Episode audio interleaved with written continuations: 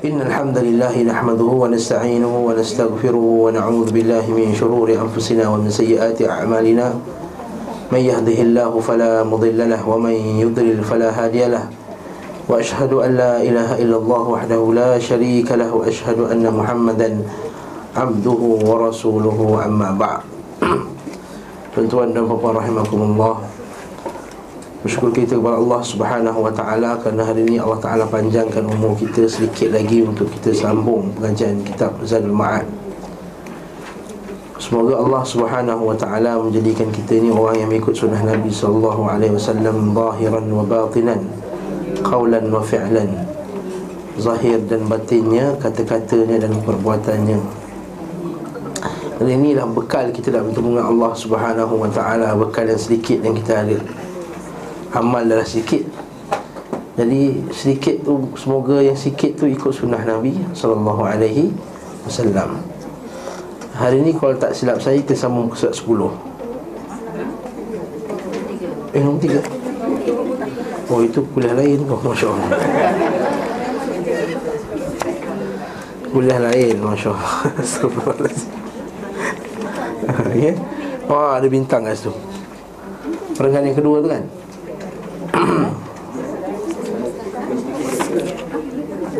Oh, ini bab tidak ada solat sunat sebelum khutbah. Ya, sebelum zaman Nabi sallallahu alaihi wasallam, azan tu hanyalah sekali. Lepas azan, Nabi sallallahu alaihi wasallam terus berkhutbah. Jadi tidak ada solat sunat qabliyah Jumaat. Tidak ada solat sunat qabliyah Jumaat. Namun solat sunat sebelum azan Jumaat itu digalakkan. Mendirikan solat sunat, dipanggil solat sunat secara umum, solat sunat mutlak, disunnahkan sebelum azan Jumaat. Dan dikecualikan untuk uh, muslimin.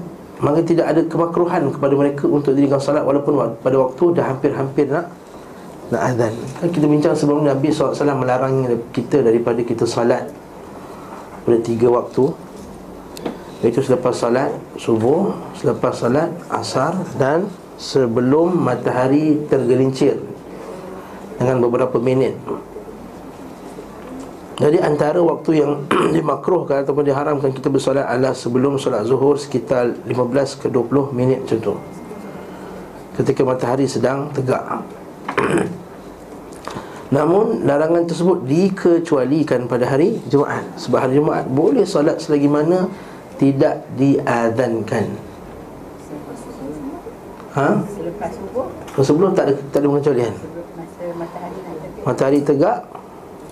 Matahari tegak bukan matahari terbit, matahari tegak. Sebelum tergelincir, itu sebelum zuhur. Itu pun dilarang untuk solat. Ha? Kecuali solat zawatus sabab, kecuali solat bersebab. Zawatus sabab contohnya solat tahiyatul masjid, seperti solat sunat wuduk, seperti solat sunat tawaf. ha, Solat-solat tawaf, walaupun kita tawaf lepas asar sekalipun, lepas tawaf kita solat sunat, tak larangan ke situ. Tahiyatul masjid alal qawli rajih, atau pendapat yang lebih kuat adalah boleh walaupun pada waktu tengah hari, matahari tengah tegak, dan juga selepas salat asar. Okey. Jadi dalam bab yang kita sedang baca ni, Syekh Al-Allamah Ibn Qayyim rahimahullahu ta'ala sedang menguatkan hujahnya, mengatakan bahawa tidak ada salat sunat sebelum khutbah. Dan kita dah sampai pada perenggan yang ketiga, muka surat lima puluh tiga tu. Sebahagian mereka berhujah, bagi hujah orang yang kata ada solat sunat lah, dengan riwayat Ibn Majah dalam sunannya dari Abu Hurairah radhiyallahu anhu dan Jabir, Sulaik Al-Ghatafani datang sementara Rasulullah sallallahu alaihi wasallam sedang berkhutbah. Beliau sallallahu alaihi wasallam bertanya padanya, apakah engkau telah solat dua rakaat sebelum engkau datang? Dia menjawab, belum. Maka Nabi sallallahu alaihi wasallam bersabda, solatlah dua rakaat dan ringkaslah mengerjakan keduanya. Masa Nabi tengah khutbah, Nabi cakap, kau dah solat sunat ke belum? Datang masjid, datang masjid lewat lah ni, datang masjid ketika imam dah naik berkhutbah. Dah solat ke belum? sebelum kau datang, sebelum engkau datang. Jadi hadis ni bukanlah cerita pasal tahiyatul masjid. Kalau tahiyatul masjid dah sampai kat situ, baru tanya kenapa kau tak solat. Macam hadis satu lagi kan, yang ketika dia duduk, dah solat ke belum? Belum, nanti bangun dan solat dua rakaat. Tapi ni sebelum kau datang, hadis Ibn Majah ni. Jadi Abu'l-Barakat Ibnu Taimiyah berkata, Abu'l-Barakat Ibnu Taimiyah ni atuk kepada Ibnu Taimiyah. Abu'l-Barakat Ibnu Taimiyah ni atuk kepada Ibnu Taimiyah, ulama juga. hmm? Lafaz sebelum engkau datang menunjukkan dua rakaat yang dimaksud adalah solat sunat Jumaat dan bukan tahiyatul masjid. ha, Nampak? Pernyataan ini dikomentari guru kami, cucu daripada Abu'l-Barakat. Nampak? Iaitu Abu'l-Abbas, cucu dia. Dia pun Ibn Taymiyah, cucu dia pun, atuk dia pun dipanggil Ibn Taymiyah juga ya. Jadi yakni Abu'l-Abbas. Abu'l-Abbas ni Ibn Taymiyah yang yang famous tu.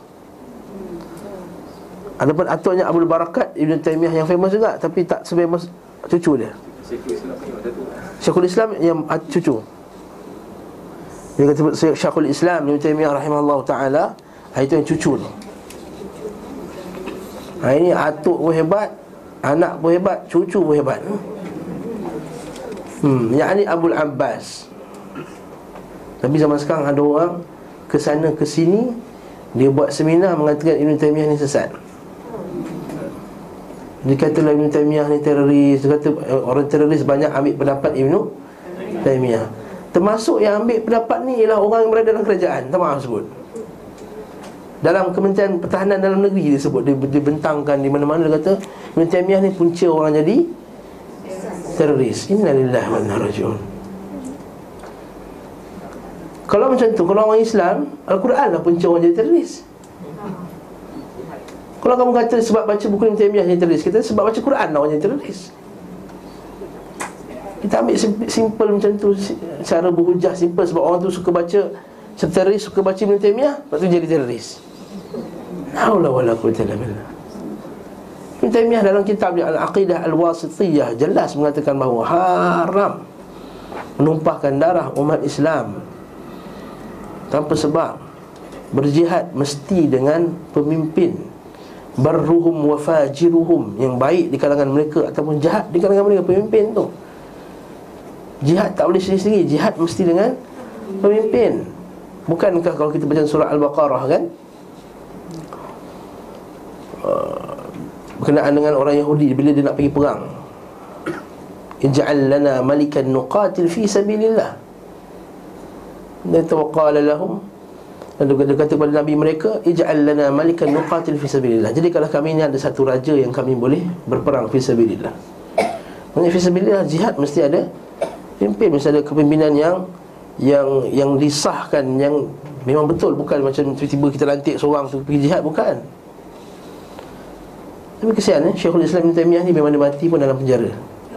ha, Dia difitnah, ha, dia difitnah uh, membenci Nabi sallallahu alaihi wasallam, sedangkan dia buat kitab paling banyak memuji Nabi sallallahu alaihi wasallam. Akhirnya dia mati dalam penjara. ha? Kerana dia menegakkan akidah, akidah tu salaf, akidah salafus salih. Tuan boleh baca lah sini kisah dia, memang amat menyedihkan kisah dia. Walaupun Alhamdulillah uh, kitab dia lah sebab sekarang dibaca oleh uh, ulama-ulama satu dunia. eh? Dibaca satu dunia sebab sekarang.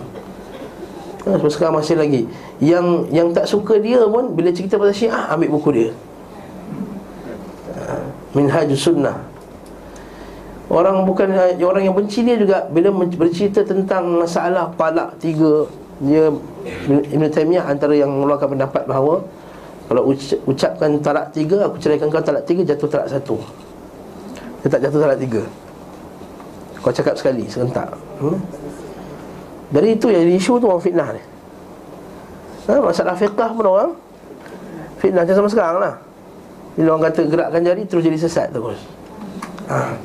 Rahimahumullah. Ini benda ni kita kena ngaji betul supaya kita tidak ditipu oleh orang ramai.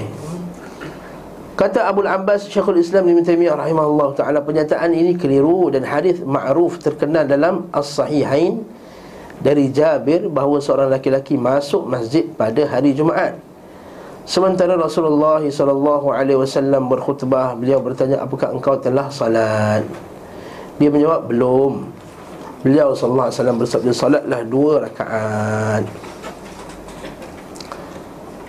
Uh, maka beliau uh, beliau sallallahu alaihi wasallam bersabda pula, uh, bila salah seorang, idza da'akhala dakhala ahadukum al-jum'ah wal imam yakhtub fala yajlis hatta yusalli rak'atain fala yahtajarka rak'atain. Ha. Bila salah seorang kamu datang Jumaat dan imam sedang berkhutbah, hendaklah dia solat dua rakaat. Dua rakaat ni apa dia? Tahiyatul masjid. Atau dah saya inilah. Ha? Ya, tahiyatul masjid. Tahiyatul masjid. Jadi kalau kita datang lambat, orang lelaki masuk masjid, kemudian imam sedang khutbah, tak solat tahiyatul masjid lagi, solat tahiyatul masjid dahulu.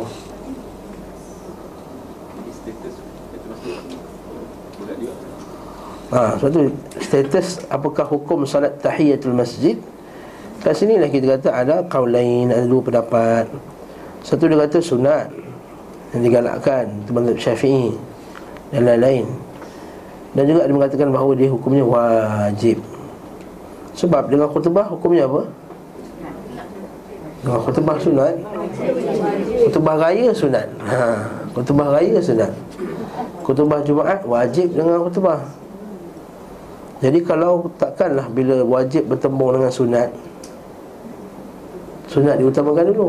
Jadi dari bahawa solat tahiyatul masjid itu juga adalah wajib. Inilah pendapat yang lebih sahih, wallahu ta'ala a'lam bis-shawab.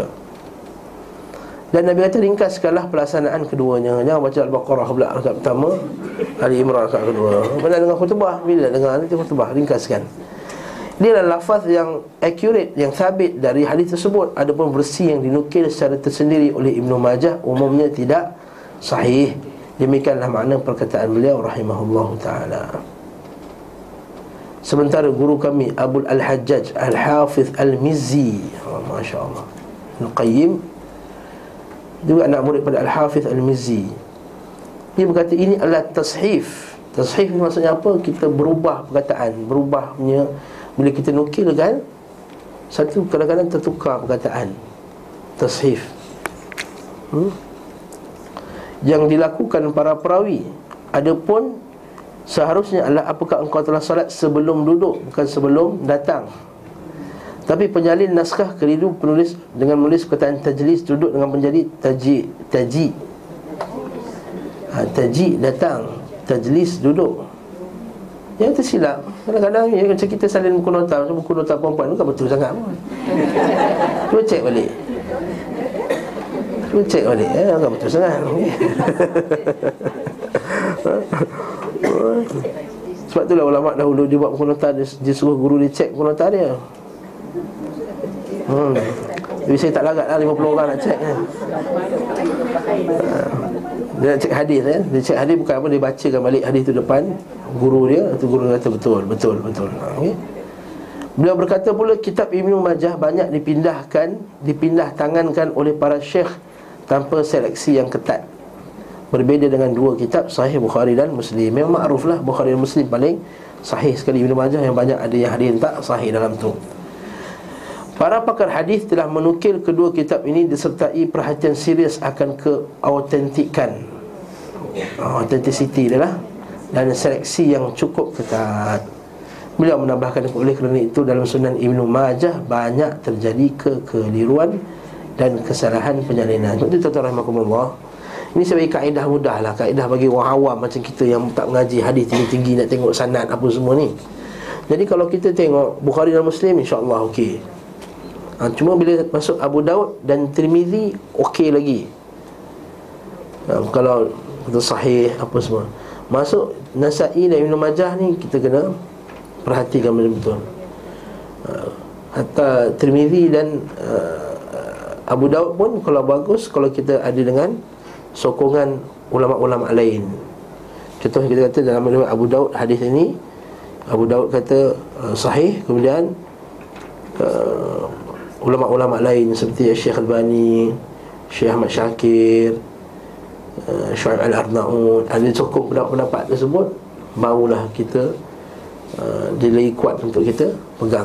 Ha? Macam kita kata riwayat Ibn Majah, Dan hadis ini telah disahihkan oleh Syekh Albani rahimahullah. Baru kita rasa tenang untuk amalkan. Ada setengah orang petikankan Syekh Albani, itu cerita lain lah.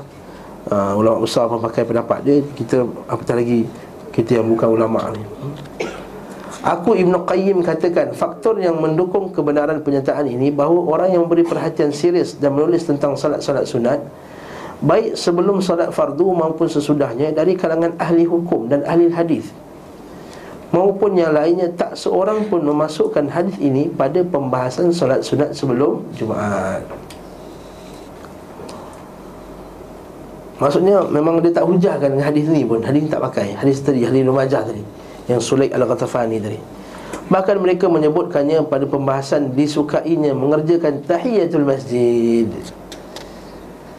ha? Sementara imam di atas mimbar. Mereka berhujah dengannya untuk mematahkan argumentasi mereka yang tidak memperbolehkan sembahyang tahiyatul masjid dalam kondisi tersebut. Ada orang kata bila datang kuliah, kalau ustaz tengah kuliah tak payah sembahyang sunat, terus dengar kuliah dulu.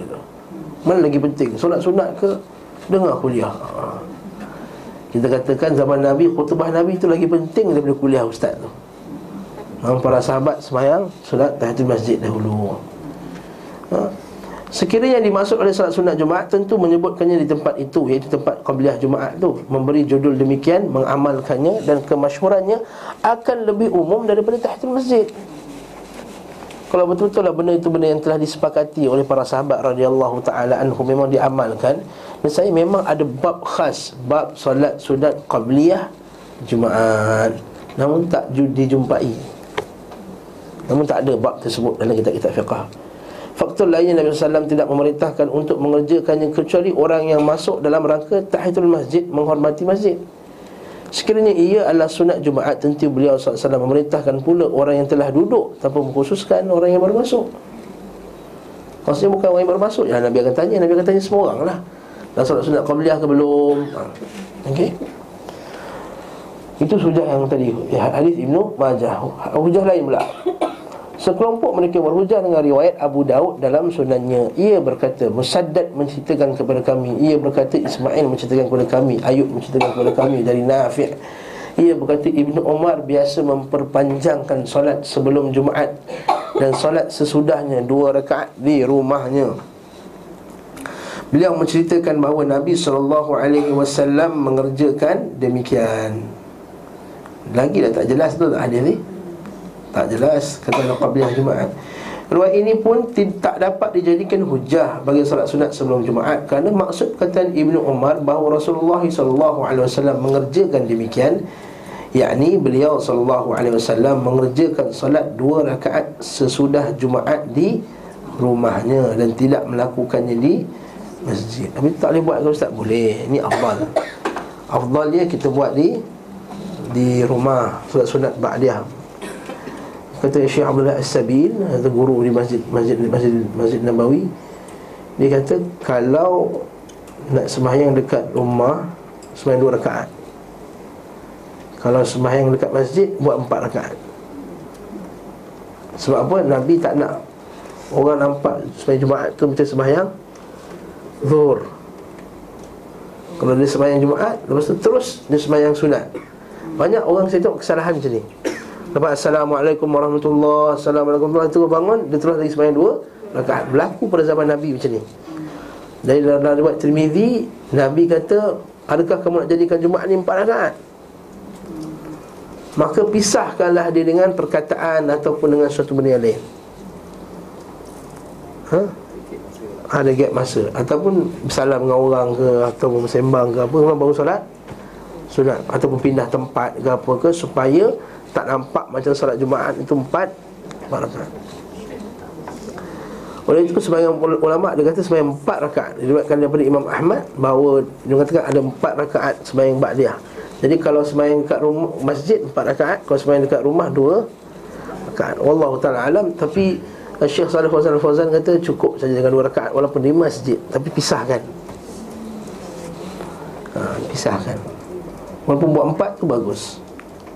Namun tidak ada hadis yang mengatakan siapa buat dua maka dia macam uh, hamba, siapa buat empat macam pekerja, siapa yang buat enam rakaat barulah macam businessman. Ha, tak betul. uh, Ada ni, ada dekat, dekat masjid. Di sebuah masjid di Kuala Lumpur lah, tak sebut nama masjid lah. Ha, jadi dia kata kenapa kita buat dua je? Buatlah enam kata. Kita nak businessman. Ha. Macam kita berniaga pergi nak kata mana business class kata. Innalillahi wa inna ilaihi raji'un. Tak ada dalil daripada situ, tak ada dalil nampak tersebut. Hmm. Amalan kita sebab kita azan dua kali. Ya. Masuk masjid kita solat sunat tahiyatul masjid. Hmm. Bila masuk waktu azan. Hmm. Lepas tu kita pun bangun lagi solat qabliyah. Qabliyah Jumaat.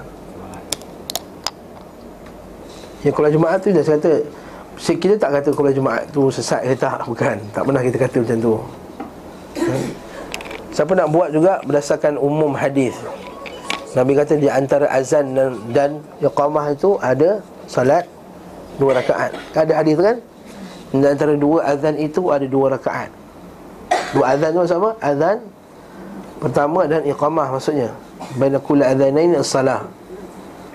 Maka sebahagian ulama dia ambil umum hadis tersebut, lalu dia umumkan semua sekali hinggalah ke salat Jumaat.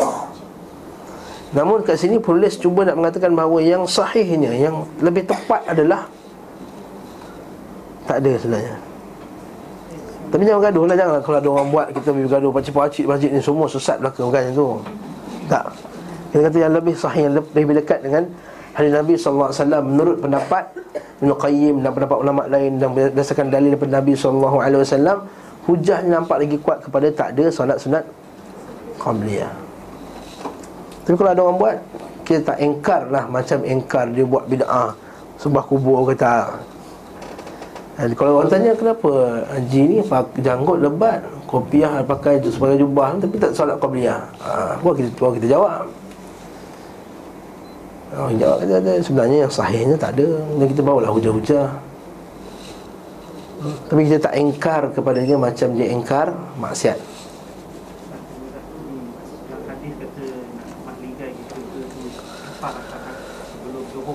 Ha. Hmm. Nabi kata empat rakaat sebelum zuhur, bukan empat rakaat sebelum Jumaat. So hari Jumaat tu tak perlu buat. Uh, Jumaat tak masuk. Jumaat dengan zuhur sama tak hukum? Tak sama kan? Ibn Qayyim dah dah hujahkan sebelum. Tak sama langsung hukum ni. Ha? Hukum dia ber, berbeza Jumaat dengan zuhur. Saya saya memerhatilah tak pemerhatian saja. Utamanya dia respect lah. Hmm. Mamak-mamak dia solat empat rakaat. Ya, dia lah sekali mazhab Hanafi dia. Dia bukan pendapat tersebut. Kita tak ada, kita engkar kat dia. Memang solat sunat qabliyah zuhur afdal ni empat rakaat. Tak dinafikan. Kat masjid kita yang qomat cepat sangat, tak sempat nak buat dua rakaat, empat rakaat.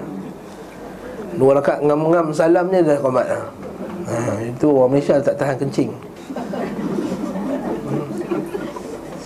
Jadi dia waktu dia buat sekejap. Sebenarnya afdal empat, tapi benda tersebut ialah zuhur, bukannya bukan Jumaat. Kalau lah empat tu memang ada, mesti Nabi dulu yang buat. Mesti Nabi dulu yang, Nabi takkan miss benda tersebut. Mesti Nabi dah katalah kat orang semua, kenapa, kenapa kamu semua sebenarnya Jumaat tak buat solat sunat empat rakaat ni? Ha? Sebab sabit daripada para sahabat tak sabit, uh, mereka tak sembahyang sunat apa-apa sebelum Uh, selepas azan. Kita sambung lagi eh. Inilah yang paling utama bagi solat tersebut, iaitu solat dua rakaat dekat rumah tadi. Seperti tercantum dalam Sahihain dari Ibnu Umar bahawa Rasulullah sallallahu alaihi wasallam biasa solat Jumaat, ba'diyah Jumaat dua rakaat di rumahnya. Dalam kitab-kitab As-Sunan dari Ibnu Umar bahawa apabila beliau di Mekah dan selesai mengerjakan Jumaat, maka beliau pun maju dan solat dua rakaat. Ini. Dan beliau maju dan solat empat rakaat. Tapi jika beliau berada di Madinah, beliau mengerjakan solat Jumaat, kemudian kembali ke rumahnya dan solat dua rakaat. Nampak tak? Berapa rakaat dia sembahyang tu? Apabila beliau di Mekah dan selesai mengerjakan Jumaat, maka beliau pun maju dan solat dua rakaat, kemudian beliau maju dan solat empat rakaat. Yataqaddam. Berapa rakaat tu? enam. Tak. Beliau pun maju dan solat dua rakaat, kemudian beliau maju dan solat empat rakaat. Berapa rakaat sebenarnya? Ha? Tapi jika beliau berada di Madinah, beliau mengerjakan salat Jumaat, kemudian kembali ke rumahnya salat dua rakaat, dan beliau tidak mengerjakan salat di masjid ketika itu dan kemudiannya, Rasulullah sallallahu alaihi wasallam biasa mengerjakan demikian. Sebab tu dalam bab ba'diyah Jumaat ini, ulama ada tiga pendapat. Satu, dua, satu, empat, satu, enam. ha. Okey, Allahu'alam bisawab. Walaupun yang kita kata yang minimum, yang tabit daripada hadisnya jelas dari Nabi sallallahu alaihi wasallam, dua rakaat selepas Jumaat. Nabi sabit juga daripada sebagian para sahabat, dia buat empat dan enam. Okay? Ada pun perbuatan Ibn Umar memanjangkan salat sebelum Jumaat, sungguhnya adalah salat sunat mutlak. Ini adalah salat sunat mutlak. Dan inilah yang lebih utama bagi yang datang salat Jumaat, iaitu menyibukkan diri dengan salat hingga imam datang. Seperti yang disebutkan dalam hadis Abu Hurairah radhiyallahu anhu dan An-Nubaisah Al-Hudhali dari Nabi sallallahu alaihi wasallam, seperti yang kita sebut pada bab-bab yang lepas. Hmm, jadi kalau kita pergi masjid, awal sembahyang sunat sampai azan. Kalau kita mampulah. Tak mampu lepas sembahyang sunat tu baca Quran ke, zikir ke, tak ada masalah. Hmm. Abu Hurairah radhiyallahu anhu berkata, diriwayatkan daripada Nabi sallallahu alaihi wasallam, barang siapa mandi hari Jumaat kemudian datang ke masjid lalu solat apa yang ditetapkan baginya. Apa yang ditetapkan baginya, iaitu apa yang ditakdirkan bagi dia lah. Yang mana banyak mana yang dia yang dia mampu. Maksudnya kata kalau dia boleh sembahyang lapan, itu yang ditakdirkan baginya, dia sembahyang lapan. Kemudian ia diam hingga imam selesai dari khutbahnya, kemudian salat bersamanya, diampuni baginya apa yang di antara Jumaat dengan, dengan dengan yang lain, dan dilebihkan lagi tiga hari.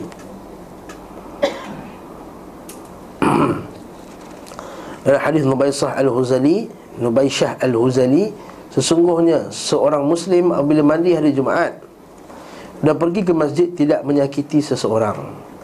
Apabila mendapati imam belum datang, maka ia salat apa yang dikehendakinya. Tapi bila ia mendapati imam telah datang, maksudnya naik ke mimbar, maka ia pun duduk, kemudian mendengar dan memerhatikan hingga imam menyelesaikan salat Jumaatnya dan perkataannya. Maka apabila, apabila tidak diampuni semua dosanya pada hari Jumaat itu, nescaya akan menjadi kafarah, penghapus dosa bagi Jumaat yang berikutnya. Ibnu Munzir berkata, kami diriwayat, kami riwayatkan dari Ibnu Umar bahawa dia biasa solat Jum- sebelum Jumaat dua belas rakaat. Sementara dari Ibnu Abbas disebutkan bahawa dia solat lapan rakaat. Itu bilangan tu tak tetap ya. Biasa dia buat. Ha, lapan rakaat, dua belas rakaat. Jadi orang lelaki boleh buat. Insya-Allah. Insya-Allah. Hmm. Kalau dua belas rakaat ni biasanya mau makan sejam kan tu. Hmm? Hmm? Cendol tak buka lagi sejam.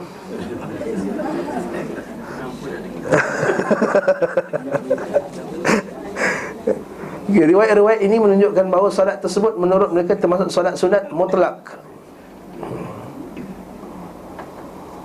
Oleh kerana itu terdapat perbezaan jumlah yang dinukil dari mereka. At-Tirmidzi berkata dalam kitab Al-Jami', diriwayatkan daripada Ibn Mas'ud bahawa dia biasa solat empat rakaat sebelum Jumaat dan empat rakaat sesudahnya.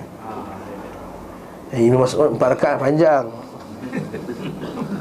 Itu tadi Ibn Umar kan, dia panjangkan solat sunat sebelum Jumaat tu. Amalan ini juga yang dipedomani, dipedomani oleh Ibn Mubarak dan Al-Thawri. Tak kisahlah mana-mana, boleh dua rakaat pun boleh insya-Allah. Ishaq bin Ibrahim bin Hani Al-Naisaburi berkata, aku melihat Abu Abdullah, iaitu siapa? Imam Ahmad. Apabila hari Jumaat, beliau salat hingga mengetahui bahawa matahari hampir tergelincir. Apabila mendekati tergelincir, beliau berhenti salat hingga muadzin mengumandangkan azan. Apabila muadzin sedang azan, beliau berdiri dan salat dua rakaat atau empat rakaat seraya memisahkannya dengan salam. Sedang azan, eh? Jika setelah mengerjakan solat fardu, dia menunggu di masjid, kemudian keluar darinya dan mendatangi masjid yang dilakukan padanya solat Jumaat. Lalu beliau solat padanya dua rakaat, kemudian duduk. Terkadang beliau solat empat rakaat, kemudian duduk. Setelah itu beliau berdiri dan solat dua rakaat yang lain. Itulah enam rakaat menurut hadis Ali radhiyallahu anhu. Sesekali beliau solat enam rakaat lagi sesudah enam rakaat yang pertama, atau lebih sedikit, atau lebih banyak daripada itu. Oh, lebih lagi buat solat sunat mutlak ni. Dari sini sebahagian pengikut beliau menyimpulkan bahawa solat sunat Jumaat memiliki solat sunat sebelumnya sebanyak dua rakaat atau empat rakaat. Padahal pendapat Imam Ahmad tidak tegas menunjukkan ke arah itu. Bahkan indikasinya pun kurang jelas, sebab Imam Ahmad biasa berhenti mengerjakan solat pada waktu terlarang solat. Bila waktu terlarang solat berakhir, beliau pun berdiri dan menyempurnakan solat sunatnya hingga imam datang. Faham tak? Imam Ahmad walaupun hari Jumaat, dia masih lagi kekal, dia tak nak juga solat pada waktu yang tak boleh. Yang tak boleh, yang haram lah. Jadi bila dah disolat, disolat-solat sunat sampai bila dah tengah hari tu, sebelum matahari tergelincir tu dia stop. Bila dah tergelincir, dah masuk zuhur, dia solat sunat lagi, dia sambung sampai imam datang. Sebab hadis tu kata, kamu solatlah selagi mana imam belum sampai. Ha, itu dia solat juga sampai imam datang, barulah dia berhenti.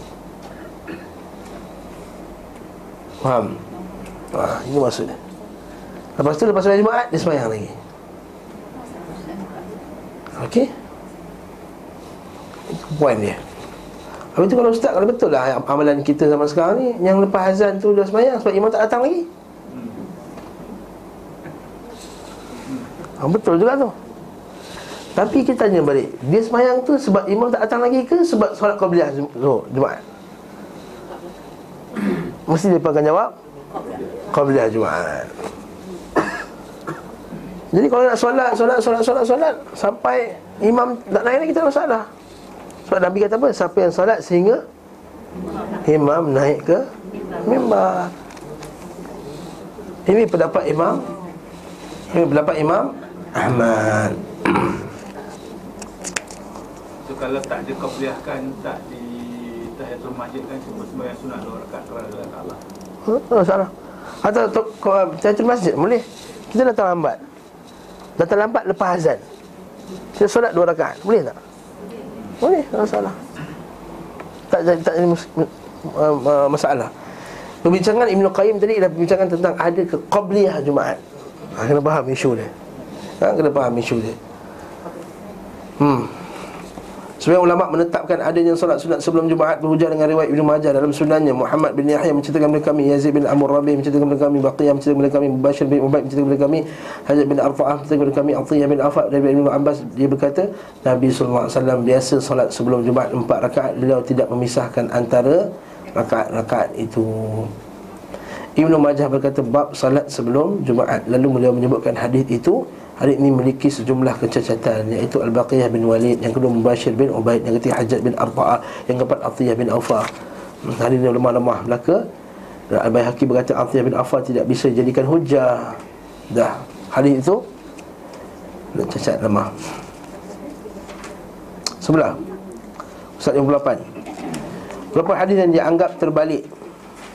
Sebahagian ulama berkata barangkali redaksi hadis itu terbalik kerana salah seorang di antara ketiga perawi tadi lemah, sebab mereka tidak akurat dan teliti dalam menukilkan riwayat. eh, Sebab lemah, hafazan lemah. Jadi kadang-kadang bila dia bawa berita tu tak tepat. hmm. Dia mengatakan sebelum Jumaat, padahal seharusnya sesudah Jumaat. Ini eh, kadang-kadang tersasul, tersilap, dengar salah, hafazan lemah. Okey, maka terjadinya kesesuaian dalam riwayat dalam kitab As-Sahih. Serupa dengan perkataan Syafi'i dan riwayat Abdullah bin Umar Umari berkata untuk penunggang kuda dua bahagian dan pejalan kaki satu bahagian. Syafi'i berkata barangkali ia mendengar munafik mengatakan untuk kuda dua bahagian dan pejalan kaki satu bahagian, maka terjadi kesesuaian dengan hadis saudaranya Ubaidillah. Beliau berkata pula tak seorang pun di kalangan ahli ilmu meragukan dalam mengedepankan Ubaidillah bin Umar daripada saudaranya Abdullah Nahal akurasi riwayat. Ibn Qayyim katakan serupa dengan iaitu perkataan Syekhul Islam Ibn Taimiyah adalah hadis Abu Hurairah, Jahannam akan terus menerus dilemparkan ke dalamnya, yang berkata apakah ada tambahan? hingga pemilik kemuliaan meletakkan kakinya kepadanya, maka sebahagian mengerut pada sebahagian yang lain selain berkatakan cukup-cukup. Adapun syurga, Allah membuatkan ciptaan untuknya. Saya perawi mutarkan hadis ini menjadikan adapun neraka, Allah membuatkan ciptaan untuknya. Tersasul, tertukar. Ha? Bukan tersasul, tersasul tertukar terus. Ibn Qayyim, aku Ibn Qayyim mengatakan serupa dengan hadis Aisyah radhiyallahu anhu, sungguhnya Bilal azan pada malam hari dan makan dan minumlah hingga Ibnu Maktum azan. Kan azan subuh kan dua kali.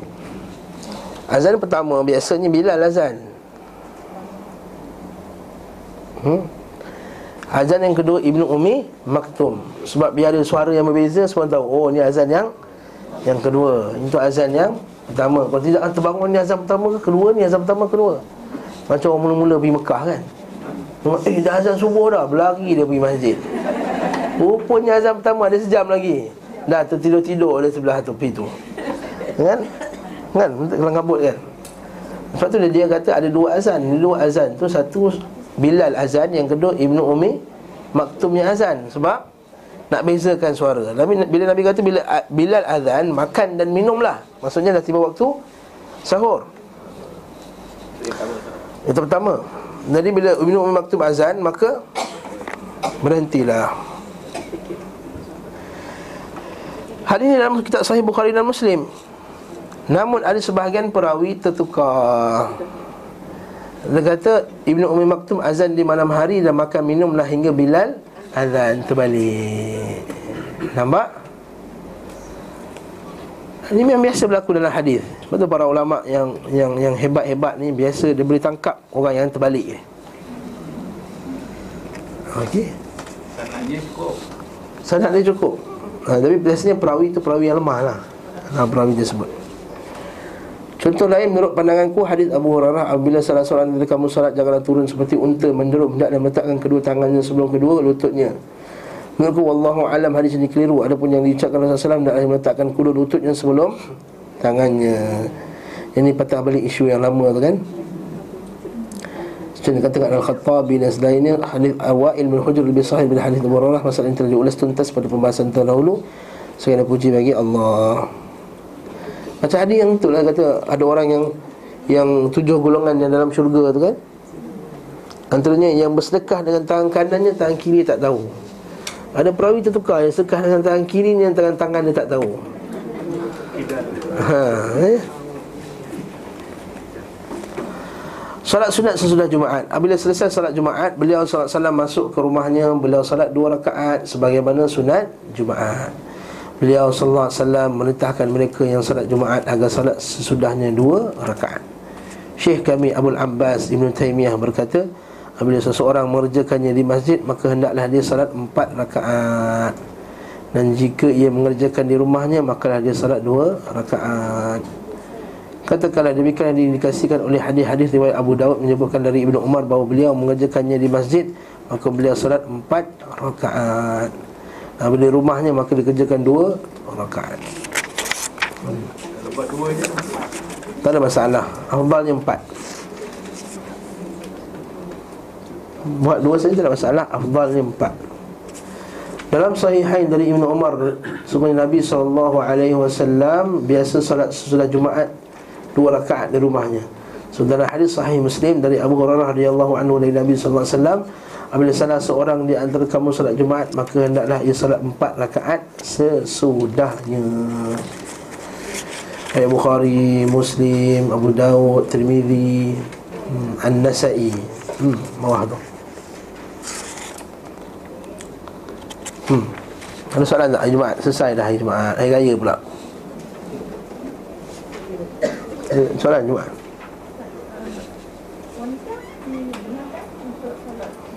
Dibenarkan. Boleh.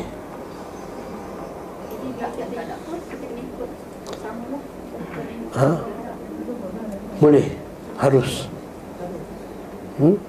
Galakkan pun tak ada, tak digalak pun tidak. Ha? Dekat Mekah lalang sampai situ, bayangkanlah. Ya Allah. Apa nak pergi hotel tu apa? Ha? Kalau tanya ustaz, sampai dah kat Mekah tu, dah lalang pergi semayang, seratus ribu tu. ya, tak ada nak satu ribu. Hmm?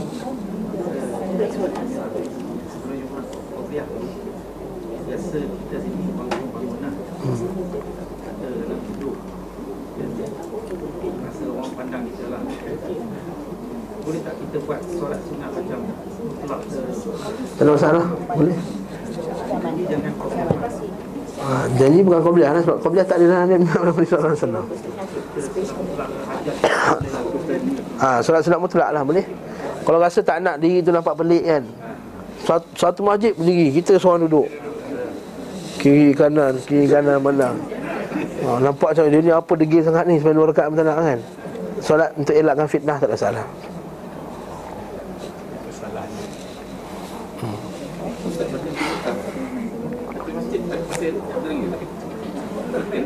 Lebih perlu kita buat tawaf dekat Mekah, Masjidil Haram.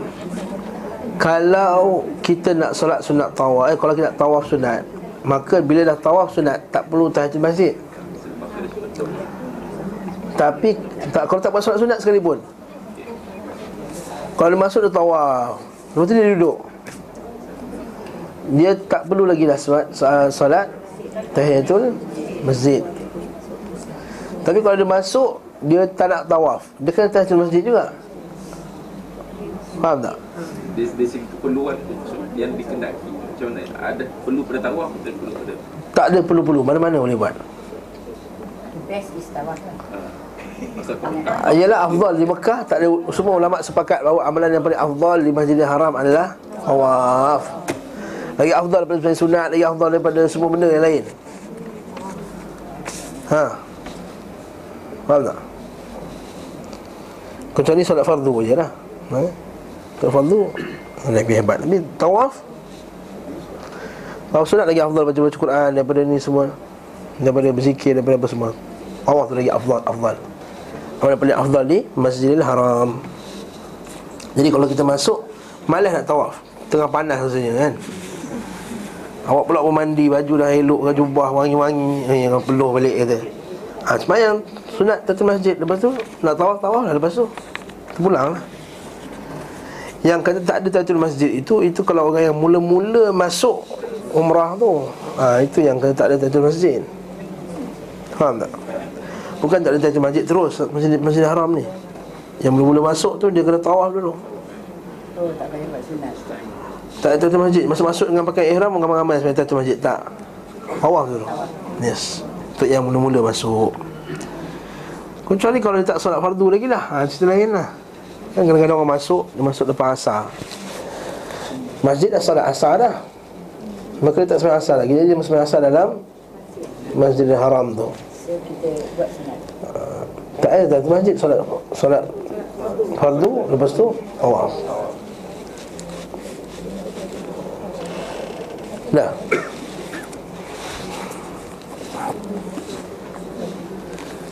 Petunjuk Nabi sallallahu alaihi wasallam ketika hari raya Aidil Adha, Aid.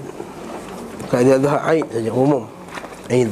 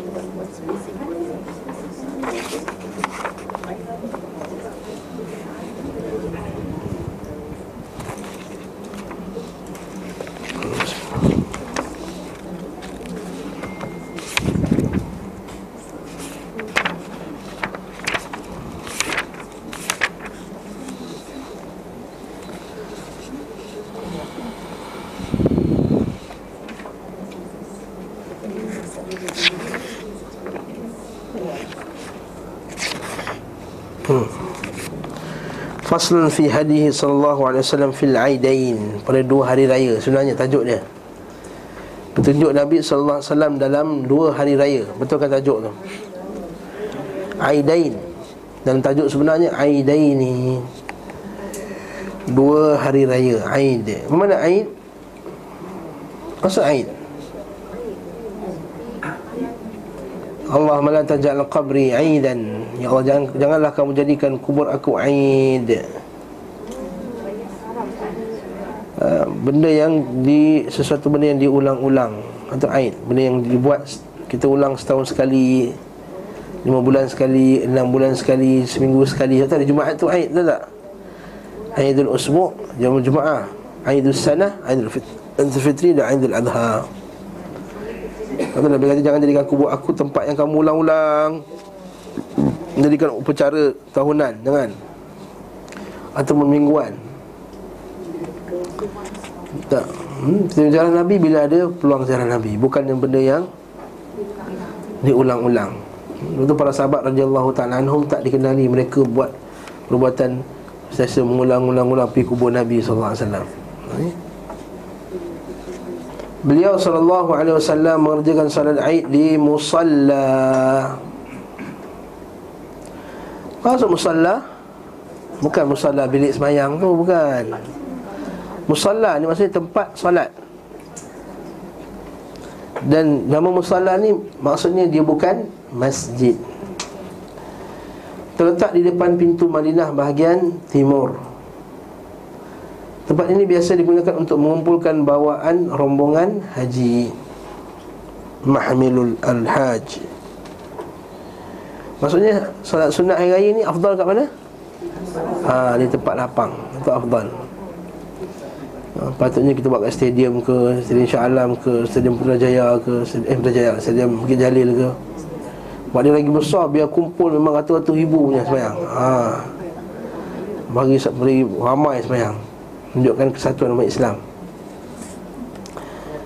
Hmm. Waktu Nabi tak sabit, Nabi Nabi sembahyang dekat masjid, melainkan kalau ulama kata kalau hujan ke, ada masalah ke. Beliau sallallahu alaihi wasallam tidak pernah mengerjakan solat Aid di masjidnya kecuali satu ketika ketika turun hujan. Pada saat itulah beliau sallallahu alaihi wasallam mengerjakannya di masjid, dengan catatan, dengan catatan jika hadis tersebut akurat. Hadis dimaksud tercantum dalam Sunan Abu Dawud dan Ibn Majah. Dalam hadis adapun petunjuk beliau sallallahu alaihi wasallam adalah senantiasa mengerjakan solat Aid di musalla. Tapi kita kena ingat solat Aid ni mesti dengan pemerintah. Mesti dengan pemerintah sebab dia menunjukkan kesatuan umat Islam. Jangan pula kalau pemerintah declare kita buat dekat masjid, kita nak buat dekat padang juga. Orang yang taklim kita buat dekat padang. Eh tak. Ha, kita bersama dengan pemerintah dalam hal ini sebab benda tu pun tak maksiat kan? Tak maksiat pun buat kat masjid. Cuma dia khilaful awla lah, khilaf yang afdal. Beliau sallallahu alaihi wasallam memakai pakaian terbaik, bukan maksudnya baru, okay? Pakaian terbaik, bukan baru, bukan semestinya baru, ha, terbaik yang dimilikinya saat keluar menuju solat Aid. Beliau sallallahu alaihi wasallam memiliki hullah, pakaian yang satu hullah, macam jubah tu lah, khusus untuk salat Aid dan Jumaat. Ha, maksudnya ada pakaian yang khas untuk Aid dan Jumaat. Dari bahawa ada perayaan, kita pakai baju yang special lah. Jadi betul orang kata, pakai lah baju ni, eh tak nak lah, pakai tang raya lah. Ha, boleh, tak ada masalah.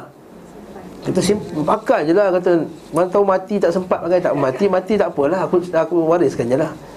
Macam Nabi, Nabi dah khaskan baju untuk Aid dan Jumaat. Sesekali beliau sallallahu alaihi wasallam memakai dua burdah. Burdah ni macam baju jugalah, hijau dan sekali burdah merah. Namun ia bukan merah murni seperti asumsi sebahagian manusia yang kita bincang dulu kan. Asumsi itu assumption lah. Ha. Bahasa Indonesia tu dia dinamik kan bahasa dia, sebab tu bahasa dia luas. Kerana jika demikian halnya, tidak dinamakan burdah. Burdah maksud dua kan, ada atas ada bawah. Akan tetapi pakaian itu hanya memiliki garis-garis warna merah seperti burdah buatan Yaman. Dinamakan murdah kerana kerana garis-garisnya yang merah tersebut. Sebab dinukil melalui jalur sahih bahawa tanpa ada dalil lain yang menyelisihinya bahawa Nabi sallallahu alaihi wasallam melarang memakai pakaian mu'asfar, diberi warna kuning, dan pakaian warna merah. Ustaz Abi tu sultan-sultan tu, entahlah, tanya mufti. Saya tak tahu nak jawab eh? Beliau sallallahu alaihi wasallam memerintahkan Abdullah bin Amr ketika dilihatnya memakai dua pakaian mereka agar membakar kedua pakaian itu. Tidak mungkin sikap beliau sallallahu alaihi wasallam begitu keras terhadap pakaian merah lalu beliau sallallahu alaihi wasallam sendiri yang memakainya. Maka pandangan yang didukung dalil adalah pengharaman memakai warna merah atau sangat tidak disukai, sangat makruh. Pada Aidul Fitri, beliau sallallahu alaihi wasallam makan beberapa kurma sebelum keluar menuju salat. Okay. Habis tu kalau nak makan ketupat dulu pagi tu boleh? Makan lah, tak ada masalah, makan. Sebab apa disunahkan makan? Sebab nak menunjukkan bahawa tak puasa lagi dah. hmm. Beliau sallallahu alaihi wasallam memakannya dalam bilangan ganjil. Habis tu kalau makan ketupat ganjil juga ke Ustaz?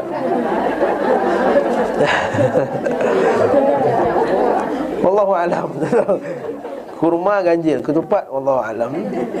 Adapun Idul Adha, ah, Idul Adha lain pula. Beliau sallallahu alaihi wasallam tidak menyentuh makanan kecuali setelah kembali dari musalla. Lalu beliau makan daging korbannya. Oi, Ustaz, makan daging korban pukul dua belas nak makan Ustaz. Ha. Sebab kita lambat tuan. Nak uruskan tu tak cekap kita ni kan. Tak apalah nak makan apa, nak makan kuitiau dulu ke sebelum tu tak ada masalah. Jadi yang afdal ni makan lepas solat. Beliau sallallahu alaihi wasallam mandi untuk Aid jika hadis masalah ini terbukti accurate. Sebab hadis dalil hadis yang menunjukkan Nabi semayang sebelum Jumaat semuanya hadis lemah. Cuma dikuatkan dengan amalan sebahagian para sahabat yang memang dia orang mandi sebelum pergi solat hari raya. Antaranya Ibn Umar, dia akan mandi. Lepas tu para ulama' kita buat satu kesimpulan. Dia kata bila ada saja ijtima'un nas, bila ada perkumpulan manusia, digalakkan kita mandi untuk hilangkan bau-bau semua tu. Okey. Dan dalam hal ini terdapat dua hadis yang lemah, iaitu hadis Ibnu Abbas dari jalur dari riwayat jalur pula dari riwayat Jubarah bin Mughallis. Kita baca nota kaki bawah tu seratus empat belas. Hadis Ibnu Majah, kitab Iqamatus Salah, bab ma jaa fi ightisal fil aidain.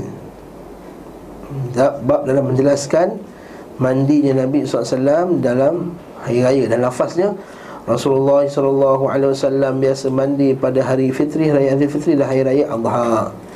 Jubarah bin Al-Mughallis seorang perawi yang lemah, sementara gurunya Hajjaj bin Tamim adalah perawi yang sangat lemah. Dia lemah, cikgu dia pun lemah. Dalam hadis Al-Faqih bin Sa'id bin Sa'ad, riwayat Yusuf bin Khalid As-Samti. Ha. Macam apa kata kaki seratus lima belas tu, Yusuf bin Khalid As-Samti tu. Dalam Majah, Yusuf bin Khalid As-Samti dianggap pendusta oleh sejumlah pakar hadis. Ibn Hibban berkata beliau biasa memalsukan hadis. Masya Allah. Akan tetapi dinukil secara akurat bahawa Ibnu Umar mandi pada hari raya sebelum keluar salat, sementara beliau sangatlah antusias. Ha, sangat semangat terhadap sunnah. Best baca buku Indonesia ni kan? ha, ha.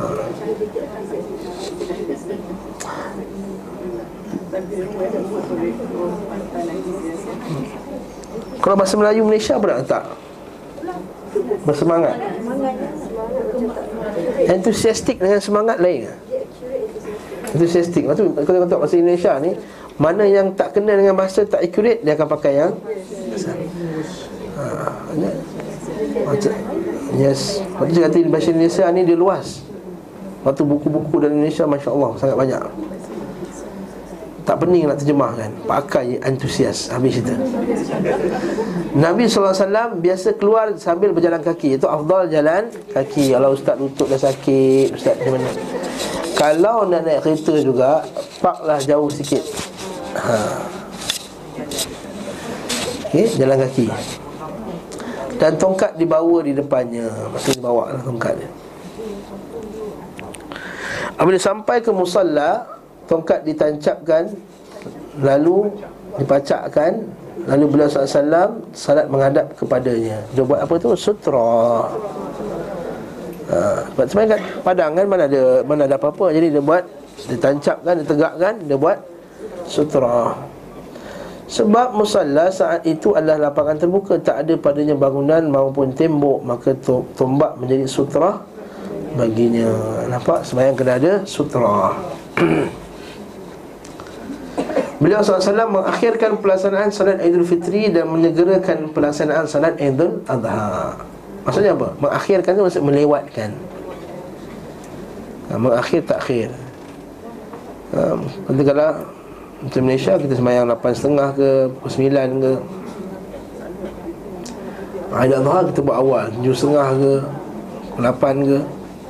Yang sebab dah lapar pagi tu kan, nak sembelih korban cepat-cepat boleh. Makan tu kita pukul dua belas tu sembahyang pukul sembilan, lepas tu oek oek oek lagi apa semua, pukul sebelas baru kumpul korban, pukul sebelas baru kumpul. Biar betul pukul satu tak siap-siap lagi tu. Tunggu sup pukul dua tak siap-siap. ha. Sebab lambat sangat nak start kan. Sebab kita nak korban, kita kena kumpul orang dulu apa semua. Patutnya, patutnya benda tu mudah. Kalau boleh buat sendiri, buat kat rumah, depan rumah je. Tak semestinya kena masjid. Orang kita nak korban misalnya kena masjid, tak tak? Eh, awak dah cop ke masjid bahagian? ha. Kalau dah cop tak boleh dah, penuh, ambil seekor kambing, bawa datang rumah, sembelih kat rumah sendiri. Alah ustaz, tak ada orang nak urus. Upah mana-mana seorang, orang yang pandai-pandai datang mana sembelih seekor kambing kat rumah, selesai, dapatlah sunnah. Sunnah korban tak semestinya nak kena buat kat masjid, tak semestinya. Walaupun baguslah buat kat masjid, tapi kita kata eh, bawah tu padang banyak orang ter, orang teres. Kat padang-padang ni boleh ambil. Hmm? Eh, seekor kambing takkan nak perlu padangan luar, depan rumah tu kat simen tu. Dekat porch tu sembelih lah. Nak sembelih kambing takkan nak beli buluah macam ni. Betul tak? Nak lembu tu mungkin susah sikit lah, lembu kan, nak jatuhkan lagi yang benda. Tapi kalau sekat sewa kambing boleh. ha, Bilik kecil pun boleh, satu bilik kecil boleh, selesai. ha? Tak percaya tanya Ustaz Ali. ha? Ustaz Ali buat depan rumah je. hmm? Boleh, tak ada masalah. Ustaz Ali itu tahun lepas berapa, tiga ekor ke sebenarnya. ha, Rumah mak saya tahun lepas buat seekor lembu depan, depan rumah. Orang pelik, tiba lembu masuk dalam taman perumahan. oh, Masuk orang tunggang lembu. Uh, tapi seronok bila buat macam tu. Anak-anak kita kumpul, dia menyaksikan lagi sunnah penyembelihan tu. Itu syiar. Patut, patutnya setiap rumah buat macam tu, syiar. Patut kalau orang Kemboja, ah, sebab orang sini saya orang Kemboja, saya cerita kan, orang Kemboja dia buat depan rumah je. Kat kampung saya, kampung kat Melaka tu, kat tepi-tepi rumah dia buat korban. Dekat Mesir tu Ustaz, tengah-tengah bandar tu pun dia buat. Ha, betul? Masya Allah. Memang sunnah Nabi nampak upacara penyembelihan. Ha.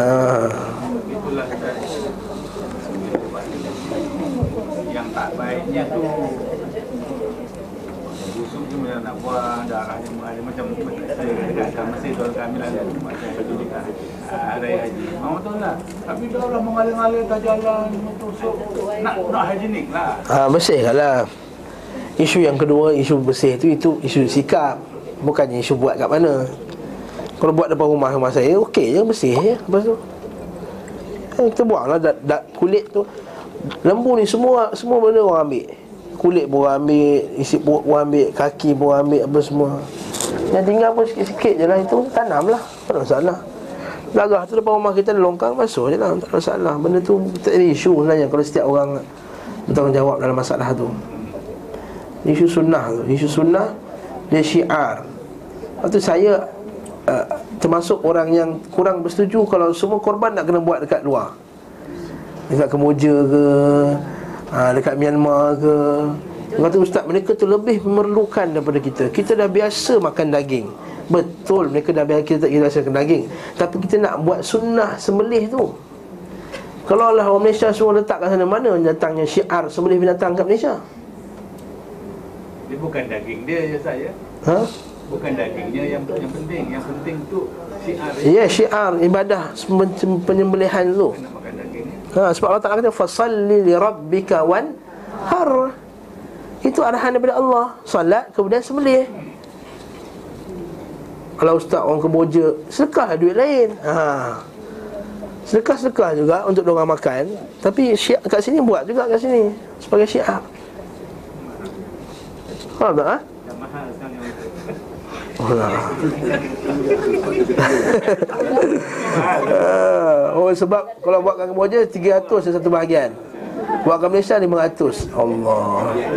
Takkanlah dua ratus nak tinggalkan sunnah. Harga sunnah dua ratus dia beza. Allah.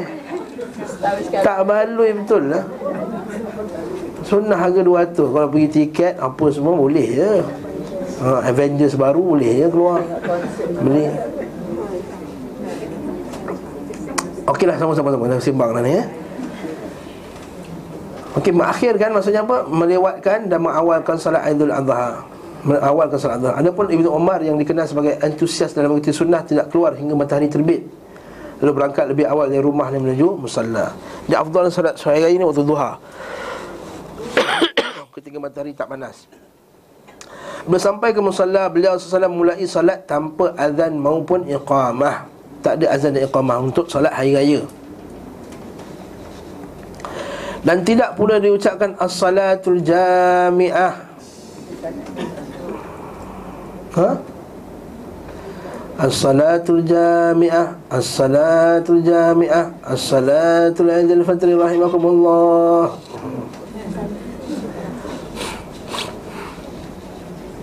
Kata Ibn Qayyim, maka merupakan sunnah untuk tidak mengerjakan sesuatu dari hal tersebut.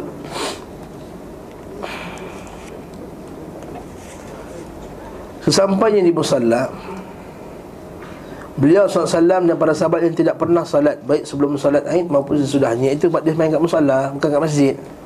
Maka mana ada qabliyah hari raya, tak ada. Dan juga mana ada tahiyatul masjid, sebab dia bukan bukan masjid. Sesampainya di musalla, dia tak dia tidak uh, di beliau dan sahabat yang tidak pernah menunaikan tidak pernah salat baik sebelum maupun sesudah. Tak ada ba'diyah pun tak ada juga. Beliau sallallahu alaihi wasallam memulai dengan melakukan salat sebelum khutbah. Ini sunnah. Beliau salat dua rakaat selaya bertakbir pada rakaat pertama tujuh kali berturut-turut dengan takbir iftitah. Allahu Akbar, Allahu Akbar, Allahu Akbar, Allahu Akbar, Allahu Akbar, Allahu Akbar. Tapi beliau berdiam sesaat di sela-sela Allahu Akbar, Allahu Akbar, Allahu Akbar. Okey. Namun tidak dinukil dari beliau zikir tertentu di antara takbir-takbir tersebut. Hanya sahaja disebutkan dari Ibn Mas'ud bahawa beliau bersabda memuji Allah, menyanjungnya, berselawat kepada Nabi sallallahu alaihi wasallam. Ini khutbah biasalah. Ada memuji Allah, ada menyanjungnya, thana alaih, wassalawatu ala Nabi sallallahu alaihi wasallam, wassalatu ala Nabi sallallahu alaihi wasallam. Riwayat ini disebutkan oleh Al-Khallal. Adapun Ibnu Umar yang dikenal sangat antusias mengikuti sunnah, beliau mengangkat kedua tangannya bersama setiap takbir.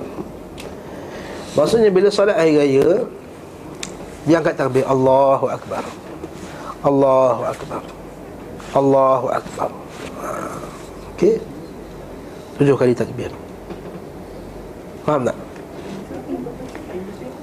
Ha? Kita okey. Tidak dinukil apa-apa zikir di antara takbir-takbir tersebut. Kata Ibn Qayyim, subhanallah, alhamdulillah, wa la ilaha illallah. Sabit daripada sebahagian sahabat. Ha, sabit daripada sebahagian sahabat yang dia baca subhanallah, alhamdulillah, wa la ilaha illallah, Allahu Akbar, wala haula wala quwwata illa billahil aliyil azim. Namun daripada Nabi sallallahu alaihi wasallam tak sabit mana-mana zikir. Nak angkat tangan ke tak angkat tangan? Ha. Memang ada dua pendapat lah. Dia kata tak payah angkat, dia Allahu Akbar tu Allahu Akbar, Allahu Akbar, Allahu Akbar, Allahu Akbar. Ya. Adapun Ibn Umar, Ibn Qayyim seolah-olah dia cenderung kepada pendapat ada. Kata Ibn Umar, orang yang antusias terhadap sunnah, beliau angkat kedua tangannya. Itu kalau kita baca fatwa Syekh bin Baz rahimahullah ta'ala, nak angkat pun tak ada masalah, tak angkat pun tak ada masalah. Sama dengan solat jenazah. Hayyakumullah. Itu solat jenazah pun sama juga. Salat jenazah pun nanti kita akan lalu adu pendapat. Satu memang takat setiap Allahu Akbar, Allahu Akbar, Allahu Akbar empat kali. Ada yang kata Allahu Akbar sekali, kemudian Allahu Akbar, Allahu Akbar, Allahu Akbar, macam tu saja. Saya ambil pendapat jumhur, angkat. hmm? Jika beliau sallallahu alaihi wasallam telah menyempurnakan takbir, maka mulailah membaca. Dan tujuh kali, maka dia pun bacalah surah Al-Fatihah. Dan sesudahnya baca surah Al-Qaf, maksudnya Qaf, Al-Quran Al-Majid, bal ajibu ila akhir ayah. Pada salah satu dari dua rakaat, sementara rakaat lain baca Iqtarabatis sa'ah wa syaqqal qamar. Terkadang pula bila baca surah Sabbih isma rabbikal a'la dan hal ataka hadithun ghasyiah. Ha, ini biasa kita buat ni lah. Kedua-duanya sama dinukil secara akurat dari beliau sallallahu alaihi wasallam. Tidak ada yang sahih selain itu. Mana tak boleh baca surah lain ke? Boleh. Boleh baca surah lain. Boleh Nabi baca surah ni. Selesai membaca, beliau sallallahu alaihi wasallam bertakbir dan rukuk. Jika telah menyempurnakan satu rakaat, beliau bangkit dari sujud dan takbir lima kali berturut-turut. Tidak termasuk takbirul intiqal. Tak termasuk takbir intiqal. Tahu takbir intiqal tak? Takbir perubahan position tu kan. Kalau sujud Allahu Akbar, apa tak masuk itu? Baru lima kali Allahu Akbar, Allahu Akbar, Allahu Akbar, Allahu Akbar, Allahu Akbar.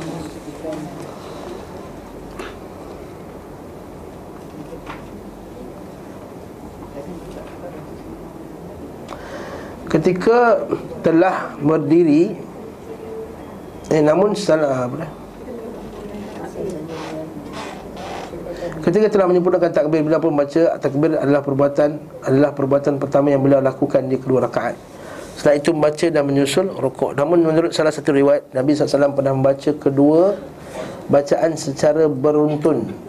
Awalnya beliau sallallahu alaihi wasallam bertakbir, kemudian membaca lalu rukuk. Jika tengah berdiri pada rakaat kedua, beliau langsung membaca dan bertakbir sudah baca. Akan tetapi riwayat ini terbukti tidak akurat. Tidak terbukti akurat dari beliau sallallahu alaihi wasallam. Sebab ala riwayat Muhammad bin Muawiyah An-Naisaburi Al-Baihaqi berkata dituduh berdusta oleh sejumlah ulama. Jadi kekallah yang asal. At-Tirmidzi meriwayatkan dari hadis Katsir bin Abdullah bin Amr bin Auf dari bapaknya, dari kakeknya, datuknya, bahawa Rasulullah sallallahu alaihi wasallam bertakbir pada salat Aidain tujuh kali pada rakaat pertama sebelum membaca, dan pada rakaat kedua sebanyak lima kali sebelum membaca. At-Tirmidzi berkata, aku bertanya kepada Muhammad, yakni Imam Al-Bukhari, dan hadis ini beliau menjawab, tidak ada dalam masalah ini satu yang lebih sahih daripada hadis ini.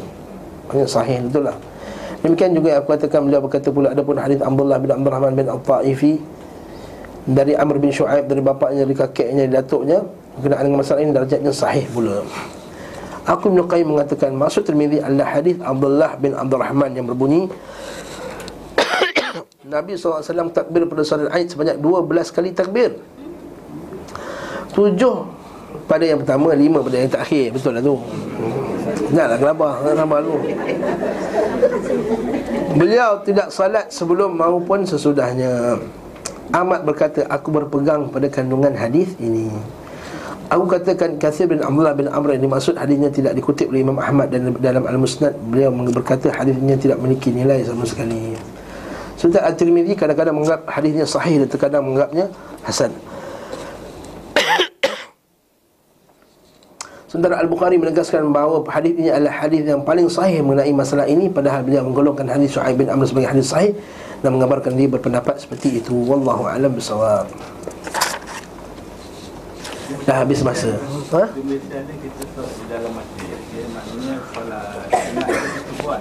Ya, buatlah. Saya tu masjid buatlah. Baik, tu masjid masjid. Wallahu taala a'lam bisawab. Ada soalan lagi? Salat selepas salat jenazah. Yang uh, memang ada ulama kata sebahagiannya kanan sahaja. Ada yang kata dua-dua ada. Tapi saya saya ambil kaul jumhur yang dua-dua sekali ada. Salat jenazah.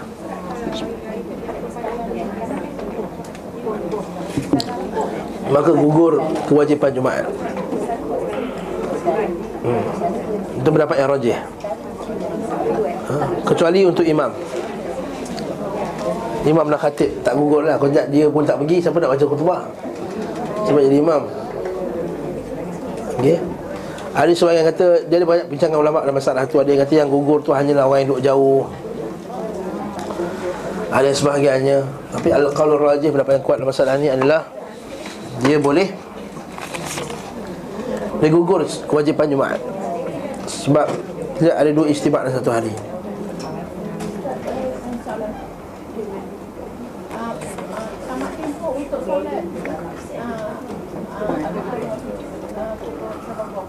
Lepas zuhur tak ada lagi dah, dah zuhur habis.